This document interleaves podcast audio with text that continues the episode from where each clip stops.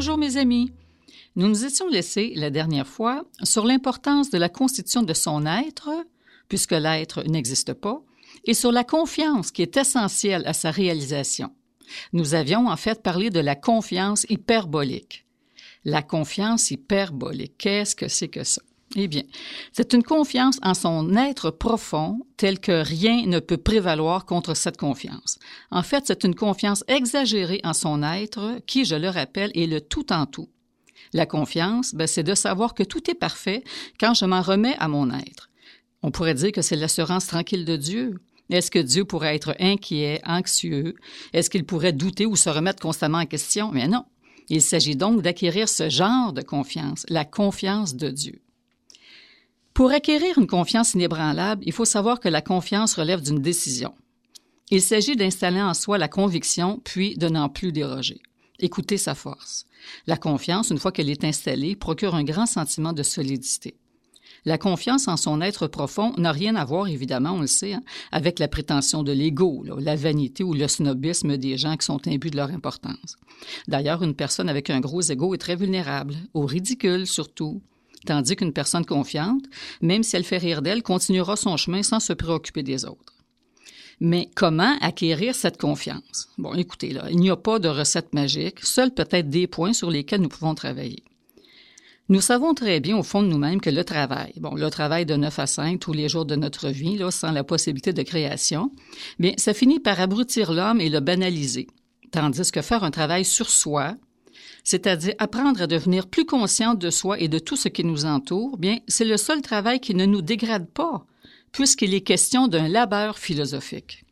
Vous me direz sans doute que c'est pas tellement payant, ce qui est faux.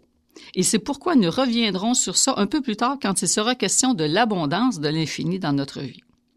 Mais revenons à la confiance. Tout d'abord, pour acquérir une confiance inébranlable, nous devons cesser de nous critiquer, étant donné que les autres s'en chargent parfaitement, n'est-ce pas? Nous devons aussi cesser de nous comparer en pensant que les autres sont toujours meilleurs que nous. Chacun de nous est unique et c'est ce qui fait notre originalité.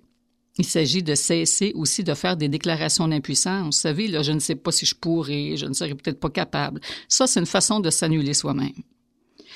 Mettre l'humilité à la porte aussi. C'est Confucius, Confucius le, qui disait Qui se veut humble s'humilie. Nous ne sommes pas des serviteurs, des esclaves ou des vers de terre. Écoutez, nous sommes des dieux et des déesses. C'est ça que nous sommes fondamentalement. Aussi, nous devons apprendre à nous comporter comme tels. Non pas bien sûr avec arrogance, mais avec confiance. Si vous, si vous vous conduisez comme un mouton, ne vous étonnez pas qu'on vous tonde, nous rappellerait André Moreau, le philosophe. Nous devons apprendre également à ne plus nous laisser décentrer par les petits problèmes de la vie, ne plus nous enfarger dans les fleurs du tapis, comme on dit, c'est-à-dire apprendre à devenir vaste. Féliciter son corps aussi, l'aimer, lui parler, le bénir. Rappelez-vous, notre corps, c'est quoi notre corps? C'est le véhicule d'expression de notre pensée. C'est par lui que nous exprimons ce que nous sommes. Le négliger ou l'ignorer est, est, pratiquement un crime contre soi. C'est pour ça qu'il est important d'en prendre soin, d'être capable de nous honorer nous-mêmes. C'est le grand euh, poète américain Walt Whitman, dans euh, son euh, poème intitulé Feuilles d'herbe, qui, qui s'intitulait I Celebrate Myself, qui nous en apprend beaucoup à ce niveau-là. Oui, se célébrer soi-même. Oui, célébrez-vous. Soyez fiers de ce que vous êtes. N'ayez pas peur d'exister fort. Sachez que vous êtes le plus grand expert sur, vous-même, que personne n'a le droit de vous dire quoi faire ou quoi penser. Nous ne devons jamais craindre de nous exprimer. C'est bon et profitable de sortir des sentiers battus.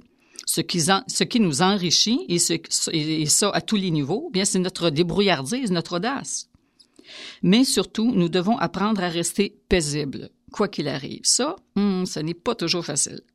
C'est pourquoi il est important de nous en remettre à notre être profond, car lui, parce que lui, euh, il connaît les réponses. Si nous, nous avons l'impression souvent que ça nous échappe de ne pas connaître les réponses, il s'agit simplement de lui faire confiance parce que lui, il connaît, les réponses.